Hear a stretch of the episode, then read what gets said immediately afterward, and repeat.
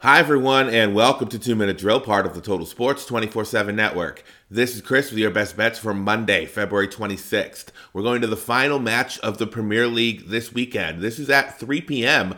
on USA. We have the match against West Ham and Brentford. West Ham has been struggling since the turn of the calendar year, which coincides with the absence of midfielder Lucas Paqueta. There was conversation that he may be back for this match, but that does not appear to be the case. Since the beginning of January, West Ham in six matches has scored three goals while being shut out four times, and they had two goals against Sheffield United out of those three. So they have really missed his presence on the pitch.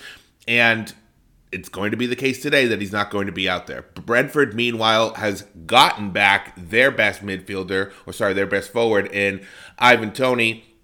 In his six matches since coming back, he has scored four times, and the only two matches he did not score were both against Man City. They've had a tough stretch in their last six, but they've played Man City twice, Liverpool, and Spurs.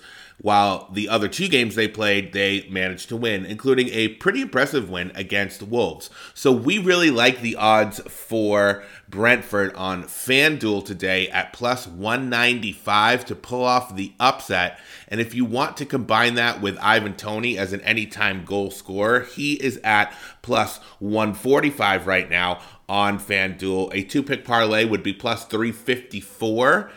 We're going to go with that as our play of the day. So good luck in your final uh, play for match day 26.